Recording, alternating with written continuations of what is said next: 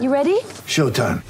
On May 3rd, summer starts with The Fall Guy. Let's do it later. Let's drink a spicy margarita. Make some bad decisions. Yes. Audiences are falling in love with the most entertaining film of the year. Fall guy. Fall guy. Fall guy. That's what the poster said. See Ryan Gosling and Emily Blunt in the movie critics say exists to make you happy. Trying to make it out? Nope. Because I don't either. It's not what I'm into right now. What are you into? Talking. Yeah. The Fall Guy. Only in theaters May 3rd. Rated PG-13. With threats to our nation waiting around every corner, adaptability is more important than ever. When conditions change without notice, quick strategic thinking is crucial. And with obstacles consistently impending, determination is essential in overcoming them. It's this willingness, decisiveness, and resilience that sets Marines apart. With our fighting spirit, we don't just fight battles, we win them. Marines are the constant our nation counts on to fight the unknown. And through adaptable problem solving, we do just that. Learn more at marines.com.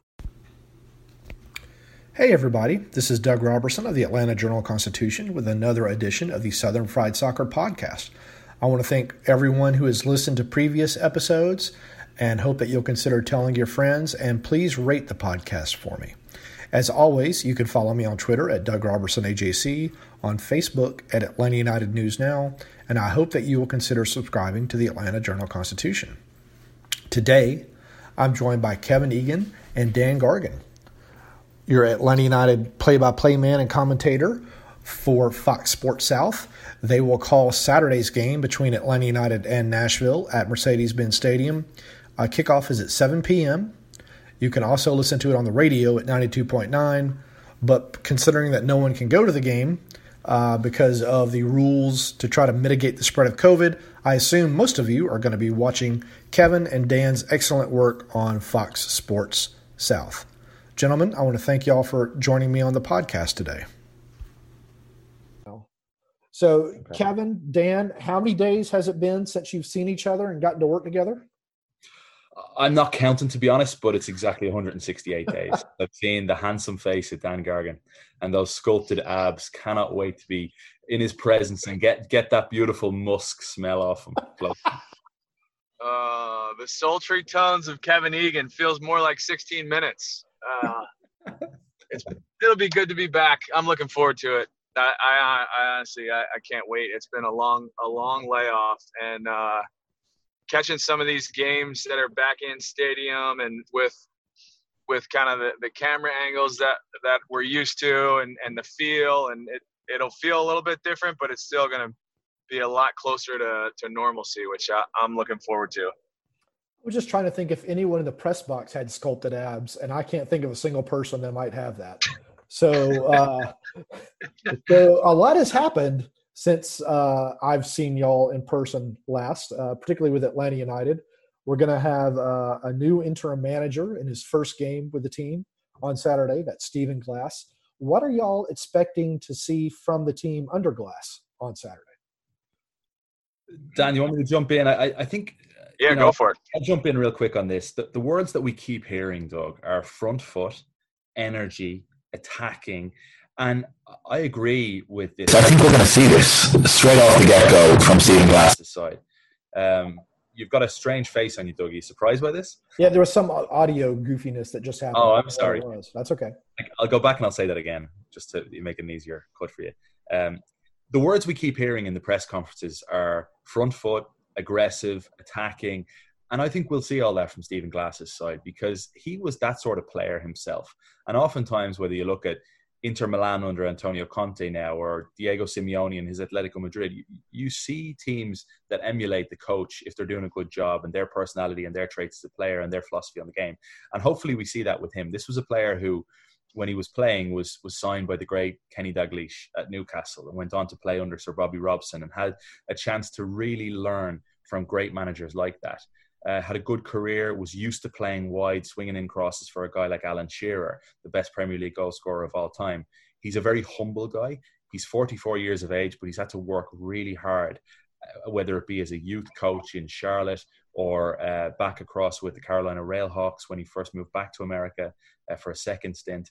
I think he's earned his stripes, and now he gets a chance as an interim coach. And this is something that he will take on 110% and try and earn this position long term because uh, he, he's he's an ambitious guy. But more importantly, what I expect from him is to develop one-on-one relationship with everybody, and he's already had individual individual meetings with all the players, and I expect him to have much personal touch with the guys than Frank de Boer did. Yeah, I, I, would probably echo a lot of that. I, have had a couple interim coaches in in in my career, and you know, there's there's a there's a mixture of emotions, and it definitely differs player to player because some players would have been, you know, quote unquote Frank de Boer guys. Some players are looking for an opportunity. Some players are kind of stuck in the middle where they're either on a longer term contract or you know they're they're club guys that aren't aren't going anywhere. Um, but I would say all of them now just want the best, and all of them know that somewhat of a change is coming. Whether that is you're playing for your manager that's interim that will have that tag removed, or you're playing for your job at the end of the year, or you're playing for um, the eyeballs that are going to be on you as you move to the next to the next location, or you're playing for the eyeballs of the coach that is coming in and evaluating talent and evaluating style and evaluating play. So, um, you know, a lot of that is also uh, players get get a little bit more of a of a freedom because you know interim coaches they they're kind of picking up the pieces in a lot of ways. And when you come in and pick up the pieces, it's difficult to, you know, impress upon a group, um, you know, the, the full style that you want. So you start to introduce ideas and you start to really just give players the, the freedom and the license to go and go and get back to enjoying the game. And I think that, you know, of the little things that I've heard from players um, just over the past few weeks, they all kind of point to that. And I would expect them to be, you know, emotionally engaged. I would expect them to to play a little bit freer, to play a little bit more, like Kevin said, on the front foot, which is you know an exciting brand that we've known Atlanta United to to try and uh, try and possess. So I think they're going to come out and and they're going to be fired up. It, it it also seemed like the bubble was a little bit of a challenge for them, um, and there's a whole different dynamic there. some groups handled it really well. I don't know if Atlanta United was as prepared uh, to handle that dynamic as as maybe some other groups that headed into it in, in a little bit of a different mindset. Um, so to be back in your own home, back at, at the training center, which they obviously know and love, and, and to be walking back into Mercedes Benz, where they've had an incredible amount of success. I think all of those things really lead to, I would expect a pretty good performance tomorrow. I think uh, Stephen Glass said yesterday, and Kevin can back me up on my paraphrasing he wants an attitude of why wait? Mm-hmm. Um, just go ahead and, and, get on the front foot, try to get the, the goals quickly, uh, mm-hmm. which, uh, you know, it, I guess could kind of come across not as a, a, a criticism of De Boer, but did kind of sum up De Boer. Uh, so th- there's something really key here in all of that, Doug. When you say front foot, you need to be setting the agenda, especially at Mercedes Benz Stadium. But it's not just that this team is set up bar maybe the likes of a Jurgen Damm, who you look at and say that guy could be built for a counter attack. But when you look at some of the players that Atlanta United have, Pity Martinez, Ezequiel Barco, you bring in Cubo Torres, these are not players built to counter attack. These are not players built to be in a team that's going to sit off and then try and spring attacks. These are players built to be on the front foot and to be in possession of the football and to be making things happen. Would you agree with that, Dan? So when you talk about front foot, this is an Atlanta United team already set up to do that. Yeah, I, I, I would to a degree. I think that um, Frank's style was a bit of more uh, of the Dutch style, which is pragmatic possession and and a good, sturdy, rigid setup. Um, whereas I do think that I don't I don't I don't expect to see them full on counterattack style, but I do expect them to be aggressive, and I do expect them to play through Ezequiel Barco and play through Pity Martinez and Cubo and and, and these guys, Jurgen Damm, um, who who can really expose players on the field. And I fully expect them to have quick combinations through the midfield to allow you know the pitties and, and the barcos to express themselves and to go forward and to go to goal and to do it to do it quickly so i i, I expect those transitional moments to be moments that that atlanta united looks to attack and looks to exploit i want to get more into the X's and O's of Saturday, but I also want to switch back to talk about your jobs and the challenges that uh, you're going to face both Saturday and for the away games. Uh, so how how will your jobs be different on Saturday with an empty stadium, and and uh, the next the road games uh, where I don't think y'all are going to be on site? Is that is that correct? Correct. Yeah. You know we're afforded the luxury here, Doug, of having the players in the game inside Mercedes-Benz Stadium for our first broadcast, and then it becomes more challenging. I've called plenty of games at the Big Ten Network and then at beIN Sports off tube. So you know games that are in Spain, uh, college games at the Big Ten Network, and it's a challenge more so for Dan than me because Dan is watching. Jump in here, Dan, if you like, but you're you're watching a lot off the ball, and you're you're looking for themes and trends, mm-hmm. and whereas for me, I'm I'm kind of focused more on the ball and the play that's happening. So for Dan, this is far more of a challenge calling a game off tube, I would say, than me. Yeah, I would agree. Um, I think that you know to to piggyback on what you said, our, our first game being in Mercedes Benz, even though without fans, it'll still be you know closer to to what we do on a normal basis. But then when you go into uh, you know watching a game on screen it, it doesn't have the same feel. Um, so it, it's a challenge there. But it just goes back to you know you you probably will have to do a little bit more prep. You probably have to do a little bit more of breaking down film from you know from what those expectations are from tendencies um, in previous games and what this game looks like and what that will lead into the next one i think we're going to get learn a lot we're going to learn a lot from this team just in the in the first game back um, and then we'll learn you know, we'll have the opportunity to really kind of see what what Miami does and, and see what Orlando's done. Uh, you know, watching a, a, lot of Orlando, obviously they were very successful in the, in the MLS is Back tournament. They're they're a completely different team too. Um, so you know, the broadcast. Um, I, I'm lucky enough to be partnered with with a guy like Egan who just wakes up and, and exudes emotion and uh, energy. So it, it really won't be a, a challenge for him, but as you look at the X's and O's, you, you don't get to see the, the full picture. Um, so I, you see different things in a, in a game though off a screen as well that, that we don't get to see being in the broadcast booth, uh, you know, 120 yards from the field either. Will Fox Sports South uh, have any new technologies being used for this game? Some of the stuff that was tried out in Orlando? You know, we actually have our call in about an hour from now, just okay. over an hour from now, to go through all the details. So I'm not sure exactly on that, but I know we will have the set, the desk upstairs in the broadcast booth. So with with limitations in play, being at the stadium, we're tier three from a safety protocol. So we've got to stay inside the booth at all mm-hmm. times. Um, Gillian will be in the booth with us as well, and she'll be hosting the pre and post as well as uh, several hits within the game um, and an interview with, I believe, Darren at halftime. So there's there, there there will be new dynamics to this. I believe we're going to have plexiglass separating us on the actual set. Hmm.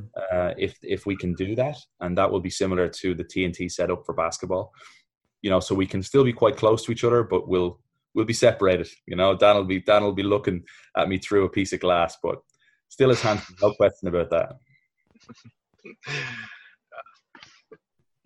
So, uh, switching back to kind of Atlanta United and and the franchise and the state of the club, were either of you surprised by the mutual agreement uh, for DeBoer to to leave the club? Uh, I, will answer this one. Um, I, for me, I was not, um, and I think that you know, I, I, think that there was some real question marks heading into the offseason last year. Um, you know, Frank and, and the staff and the and the team and the club had some real success. Um, but I think that there was also some question marks about how the roster and how the players that were were long term figures were going to fit into this style and and did it work. And those are tough conversations to have because you know, Frank Frank came in and, and to his credit took a team that was built by somebody else and went and won championships and went and won hardware and it was not and that was not an easy road for for him or his staff um, to come in into a culture that was set and, and walk into a situation that you know after a championship uh, there's not much that's wrong um, and and he had to try and adjust some of the things to fit the way that he felt and saw those players, but also the way that he wanted to to move the group forward. Um, and still won, you know, won two trophies. So, um, but I also think that you know there was clear question marks and there was you know divisions, and I think um, there there was emotions involved that you know those players um, had had a lot and had put a lot of investment into the club, and and the club the same way had invested in players that I don't think saw eye to eye with with Frank and and it was a it was a struggle and I think that they got through it and they persevered together. Credit to both sides but I think there, there were real question marks heading into that off season and and the decision ultimately gets made to continue on. Um, but you could tell and you could tell that at the at that tournament that it, it was not it was not going to work long term. Um, and you know, it's also a bit unfortunate because if we look at our society and we look at being in the pandemic and and all of that that comes along with um, those question marks, just in life and in general, and having to kind of peel yourself out of bed or off the couch and go to work, and and these guys. Um, heading into an environment that has question marks already in it in their minds, mm-hmm. um, you know, players are often and coaches as well are often not really given the ability to be human beings. Um, you're you know you're kind of superheroes in, in a lot of ways, and you don't really have um, chinks in the armor. And that and and to be asked to we've all been asked really to be vulnerable human beings for the past eight months, uh, six months, and and that's challenging. And I think that that presented another another layer that was that was difficult for these guys to overcome. Um, so it it didn't didn't surprise me at all. If uh, if uh, if I was to be succinct with an answer. You know, for me, Doug, I look at this and I think if you're an ambitious club, you make that move when Atlanta United did. If you're a club that are happy to just motor along in a year that's going to be remembered as being a disaster anyway, you could call it a bit of a wash year, 2020. You don't make that change and you leave it as is. Atlanta United, that's not the identity of this team. Clearly, things were not. If, if anybody tries to mask what happened at the tournament, they're a liar. They're not telling the truth. The tournament did not go well from start to finish for Atlanta United. Zero goals scored, three losses. This is not the Atlanta United that we know and love. So, for a change to be made, it did not surprise me in the slightest. It didn't surprise me that Atlanta United want to show ambition and want to go after the rest of the season and want to turn around the feeling and the sensation within the club, its players, its staff, and its supporters. What now strikes me, Doug, is the fact that we head in to this game tomorrow on Saturday and it feels like another beginning, the dawn of a new era for Atlanta United. Miles Robinson said it perfectly yesterday on the call. He said this feels like a third preseason of the year, and that really stood out to me. And now you bring in this fresh impetus with a new coach, with a couple of new signings, a couple of new attacking pieces, um, and I, I'm I'm, I'm excited for this, you know, and, and I think it was the right move. And I think tomorrow's performance hopefully will show that it was the right move. And also, going back to what Dan said, Frank de Boer achieved a lot in Atlanta United in some ways. My issue was that sometimes when the team was up, the team was really up. When the team was down, the team was really down. And you really got that sense from the group mm-hmm. covering the team that when when the team lost, there was never a feeling of okay, it's okay. We we we did we're doing the right things. We're we're moving on to the next game, and that's that that was concerning. I felt, but to Dan's point about the pandemic, you're talking about a coaching staff that have all their families overseas in a different country. Frank's wife and three daughters in a different country that he can't go see at a time that's very difficult for any human being. And I say that as someone who, you know, has a mother who, you know, uh, w- would have one or two health issues that I would love to get across and see my family in Dublin, my parents in Dublin, Ireland, and I can't do that. So it's it's it's not easy. So for Frank and the coaching staff, they can go see the silver lining and take it in all of this, and uh, we move forward. Yeah, it's uh, I don't I wasn't surprised either. Um, I think I've shared with you, Kevin, uh, on a in a previous conversation that to me the, this first uh, two segments of the season reminded me a lot of the first segment of last year's season when he was Frank was trying this formation and it just didn't seem to work with the personnel and the soccer was dull and it was it was boring um, and the players weren't enjoying themselves. But to his credit, Frank changed it um, around the time of that first Columbus game, and then things started to click a little bit. And he just, you know, didn't want to change it this time, or just didn't get the chance to change it. I, I think we would have probably seen that if Frank were still managing the team. We would see different formation, different tactics. Um, but I don't, I don't blame Darren. In fact, Darren, I think, should get some credit for recognizing this is not working. It's not going to work long term. Let's make a change now uh, before uh, things get too bad too quickly. Um, so, switching to Saturday now, who do you think is the key player to not only help Atlanta United score its first goal in 395 minutes, but secure a valuable three points at home? You want to take this one first, then? Uh, sure. And I, I don't know what the lineup is, but uh, what I I I'm, I'm going to bet on Cubo Torres. Um, I think that he's the most important piece, and, and that shouldn't take away from anybody else on the field because you, you could make an argument for a number of players.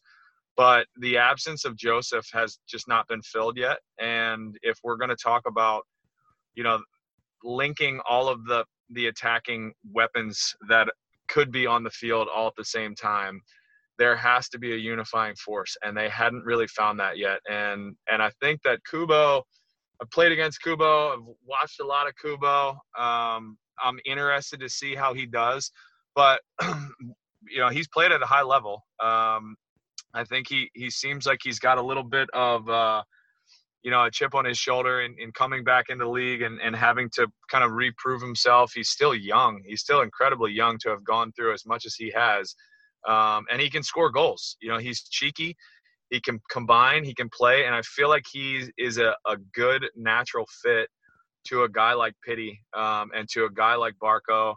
Uh, and then we'll see how the rest of the pieces fit around him. But but I think he is for me. He's he's the linchpin.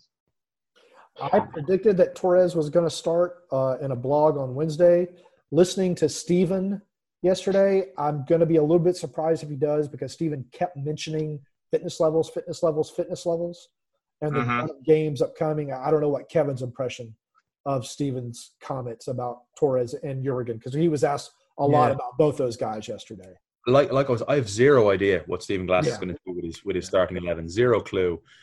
You know, the player, I, the player I'm really looking at, to be honest, is Pity Martinez, and he yeah. he alluded to the fact that he's watched back tape of Pity Martinez at River Plate, trying to study what makes Pity Martinez tick the, this is an incredibly valuable player that Atlanta United spend a lot, a lot of money on. That I still think we've yet to see him at his very best for the team, and certainly consistently, we've seen flashes. Barco's a lot younger. Pity's done it, and we've mentioned it a million and one times. It's like you say Pity Martinez, and it's always followed up with South American Player of the Year mm-hmm. because he was and he stood on that pedestal and he, he is that good so he's just got to get out now empower Pity Martinez to be the player he can be. I've watched and I've studied Nashville. I've watched the game back from February. I've watched both games against Dallas. This is a team that's nearly like a flashback to an older age. There, there, there, there's not much imagination about Nashville. They've got a hard-working midfield with uh, Godoy and Dax McCarty.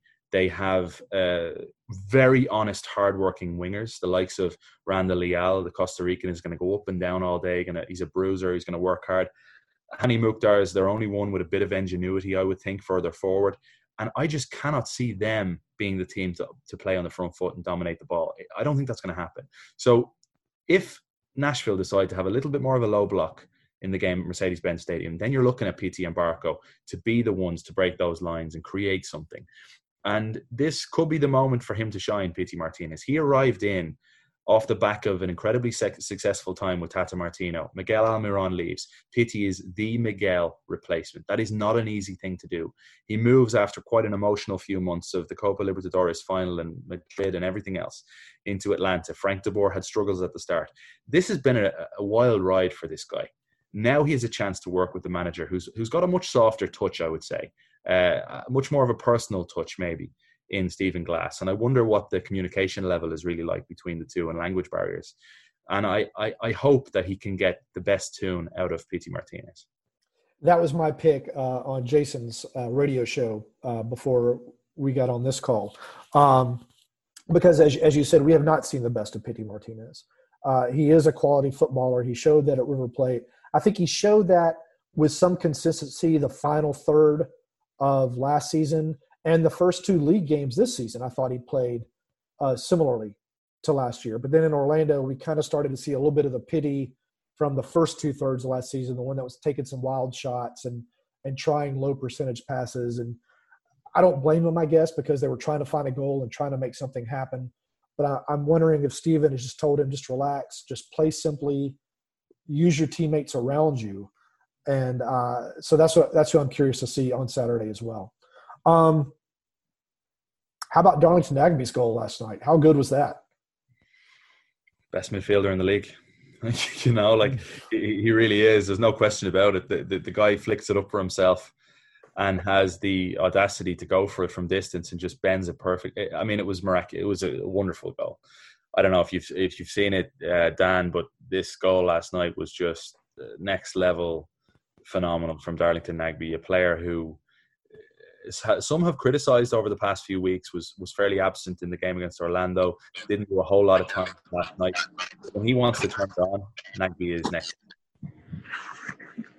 Dar- I I saw the goal. Um, Darlington is is the most talented midfielder in the league, and I think you're right. He he can be caught at times to float a little bit in and out of games, um, but he is. I mean, he's phenomenal. And, and I also think that we probably mischaracterize his, um, I guess, ineffectiveness on games at times too, because he does make it look so effortless, and the things that he does are so simple, and, and you you really can't get around them. You know, you never see him lose the ball. You never really see um, him get pressured to the point of uh, being just not an option. Um, it might not be the option that you want because we see things like the goals last night where we're like, oh my God, you could do that 10 times out of 10 if you really wanted to. Um, but he doesn't have those effects on every game. But he is, he's a, he's a heck of a player. It was, it was such a brave move, the flick of the ball and the shot. Um, it, it's almost like it's something I guess that uh, Porter has told him, I want to see more of this out of you and that was the perfect opportunity. It, was fun. Yeah, well, I think you're seeing a you're seeing a confident player, and and not just a confident player, but a, a comfortable player, and those are that's a that's a different thing. Um, you know, I think he's been, yeah, I think he he's he did his um his best in Atlanta, um, but I think that this seemed like it was coming for a while. That's where he wanted to be, and and he wanted to get back there, and I think he also wanted to be reunited with a coach that you know that he knows uh, trusts him uh, 100%. And, and, that feeling and being by your family and, and that feeling of being settled while also being able to do what you what you love um, and play the game is is a, a, pretty special combination and he's got it right now uh, two more questions for y'all uh, to wrap up this podcast you're looking at this block of schedule almost like it's a group stage thing again because it's all home and aways which team comes out of these next six games with the most points? Do you think, just from these Ooh. games, not overall? Uh, I'll I'll jump into this one. I think it's going to be between um, Atlanta and Orlando. I think Atlanta. Get off the fence, Gargan. Get off the fence, man. Come on. well, I know you're going to homer Atlanta, so at least I'll, I'll, at least be somewhat realistic here. Um, Atlanta and Orlando. I think Orlando for me is playing the best football out of anybody in the group. Um, but they also have a bunch of rivalry rivalry games, which are not easy. Um, but I also think that I see a lot of upside and potential in the bump that you're going to get from Atlanta United, and uh, I think it's going to be, I think it's going to be those two at the top, with the other two uh, not really doing a, a whole heck of a lot. Doug, I have not got a Scooby Doo how to answer this question because it's so uh, impressive. That's a, oh wow, that's an impressive answer, Egan. you, you, can quote me on that. Yeah, I, I, I think uh, I think we're going to see a much better Inter Miami. Diego Alonso's a good coach. They've lost every game 1 0. They've been in every game, but they haven't made a tick further forward. You bring in a World Cup winner in Blaise Matuidi, uh, who, who will have more of an effect, nearly, in my opinion, off the field as he does on. And you bring in a guy like Matuidi, who's just a, such a good guy from everything I've heard, such a winner. And he's he's like your perfect number eight. Victor Ulloa is not good enough in my mind. He's not good enough for Major League Soccer. and he runs a lot, but he's not as a footballer. He's no like he, he's just not the player that you're going to see for, from Blaise Matuidi and Will Trapp in that midfield. You're going to have a much better combination. You're going to offer a little bit more space further forward now for Pizarro, and if they can get a striker to work um, and bring someone in, that that's a team that fascinates me at the minute. You're going to have their first home game ever uh, tomorrow against Orlando, so I, I I think that's going to be one that they'll go and win, and then this could open up this whole not that it's a group but you could open up the whole thing i find it really hard to predict but i think we're going to see a much better atlanta united as well so to answer your question i'll say i'll sit on the fence yeah that's it So what are you saying, Egan? You you haven't said anything yet. You said Miami's going to be a better team, and you want to sit on a fence. So what do we got? worst of the four is nashville oh, easy. Okay, so you get the layup. after Give us that something of substance, Egan. If you're going on form alone right now the top team is, is orlando Okay. the, the the second team is atlanta united the third team is inter miami fourth is nashville Hmm. And you must also point out that Inter Miami's added Leandro Gonzalez Pirez, who is going to add a bit of speed and an ability to turn defense into offense with one diagonal pass, uh, which Yeah. Miami has not had uh, thus far. Yeah, Um, at what point can um, Blaise Matuidi play too? Because doesn't he have to? He'll have to be quarantined before he can join the team. yeah exactly so i'm not sure i'm not sure when he'd be able to jump in Uh, last question for y'all. I asked you who is going to be the key player uh, for Stephen Glass in Saturday's game. Who do you think could be the most surprising player? Um, maybe a guy who didn't perform well in, in Orlando or didn't get a lot of playing time in Orlando that could really be influential, not only Saturday, but in these coming games. You know, you know, I'm going to throw one out there that I would love to see have an influence. Just love, just from a romantic side of things. Tyler Wolff. Hmm. Tyler Wolff is, is 17 years of age, unbelievably talented player. His younger brother coming through. I've heard from some academy coaches that you could be even more excited by the younger player. He's just he's that talented as well, and uh, to see him break through ahead of his dad becoming a head coach with Austin next year, and, and for him to become a player and a homegrown star for Atlanta United would be huge. But also knowing that Stephen Glass knows his potential and and knows all the academy staff so well, you could see him get some minutes. And and if he gets some minutes, he could really shock people as to, as to his talent level because I think he's got a lot going for him. He looked good at IMG uh, when he was down there earlier this year. Watching him, very fast, very physical. Um, so yeah, that, that's an interesting pick. It's not one I would have thought you would have said, but that that's interesting. Dan, how about you? Um, yeah, I'll reserve my comment on that. Um, I think I- I'm actually interested, really interested to see Miles Robinson play. Um, you know, I think he's had a, a tough start to the year, and I think that you know what uh, what Kevin was talking about with having another preseason to come in um, under a, a different coach, a, a different expectation, and um, I would have to think a little bit more of defensive responsibility, where it'll be more individual performance based um, if they attack like they say they're going to attack, uh, which I think suits his style of game very well. Um, I, and and he's got you know he's he's he's been a he is a young player, and we haven't really seen a ton of him, but we've also you know behind closed doors he's he's grown and he's developed uh, as a young man for for another eight months with really not too much spotlight on him. Um, so I, I think that uh, I'm I'm interested to see not just this game but this second half of the year on what Miles Robinson can do and and what type of player he is now uh, because I think it's been it's been behind closed doors for a while now. Uh, I'm I'm I'm intrigued. We It kind tells, of you a lot, it tells you a lot about our personalities as to who we pick. You know, I pick like the attacking number 10 type player, you know, and Dan goes for the defender. the beat guys kind of joke about when we interview Miles, you know, you're never going to get very much out of him, but he has seemed a much more confident guy um, this season in, in talking with the media. So um, I'm interested in seeing him also. I'm curious about the fullbacks. I am really going to be curious to see who Stephen picks in this first game. I think you're going to see a lot of rotation in these groups of games among those guys because I think he's going to want them bombing forward, a lot to be on the front foot. So I guess George Bello and Brooks Lennon are kind of that pairing. I'm going to be curious to see if they play together on opposite sides and, and just how they're going to be used. Um, Okay, well, that's going to wrap up uh, this Southern Fried Soccer podcast. Kevin and Dan, what do y'all have that you would like to promote from your social media channels and work that you're doing?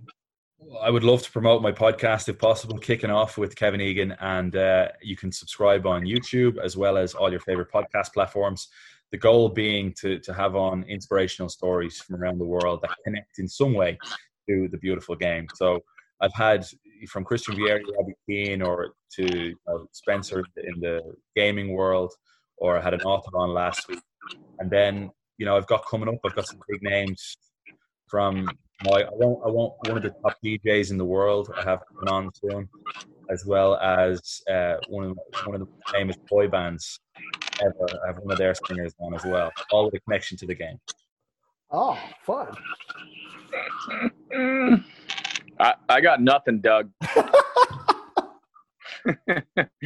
uh, I got some, you know, I, I got some some boy band friends, but I, I don't have anybody that I, am going to be promoting except for my good buddy Kevin Egan. Um, I have listened to a, a, lot of his podcasts, and they are very good. So I would uh, I'd encourage everybody to, to take a peek there because it's uh, it's a good listen. And who, who's going to win on Sunday, and why will it be Bayern Munich? Mm-hmm. I think it's, it's going to be PSG actually. Okay. I think I think it's going to be a great game. Yeah. Um, I'm looking forward to it. I, most most Champions League finals, most finals in general, are, are pretty boring, pretty cagey, pretty tight. And I don't. I think this is going to be open. I think it's going to be. It's. I think it's going to be an exciting final, which uh, I think has a lot of people looking forward to it. I don't see another way. I think Dan's spot on. You've got Bayern's ridiculously like. How would you feel playing in that back four, Dan, for Bayern Munich, playing at the halfway line? Their, oh their defensive God. line is higher than any other team I've ever seen. And then you've got that defensive line against the most blistering attack.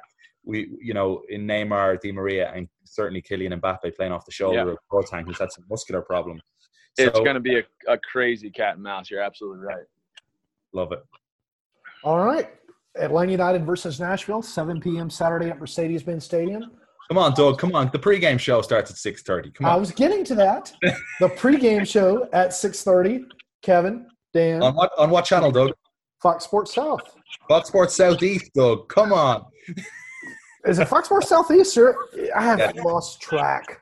It's, I need to Sports correct. Atla- Southeast. Atlanta United put out an email saying Fox Sports South, but it's actually Fox Sports Southeast. Fo- then I apologize. Fox Not Sports. Southeast. Fox Sports South. Say it three times. Fox Sports Southeast. Excellent coverage by these guys, as always. Please Say rivalry week too. Rivalry, rivalry week, rivalry. Please find them on find them on social media. Subscribe to the podcast. Say hello to Dan if he's out with his boy band friends uh, after the game.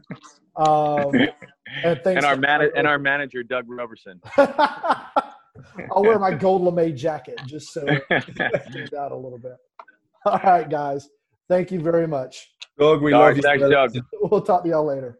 Take Bye. care. Have a good one. In Atlanta, one voice has stood out for over four decades. An AJC original, The Monica Pearson Show. Let's talk about how you got to ESPN. Revealing interviews, You are known as America's doctor, but I want to know who you were before that. When you have a different name, you have different color skin, it can be tough. with Atlanta's most famous faces as you've never seen them before. I'm telling my story. This is the American dream. The Monica Pearson Show streaming now on AJC.com.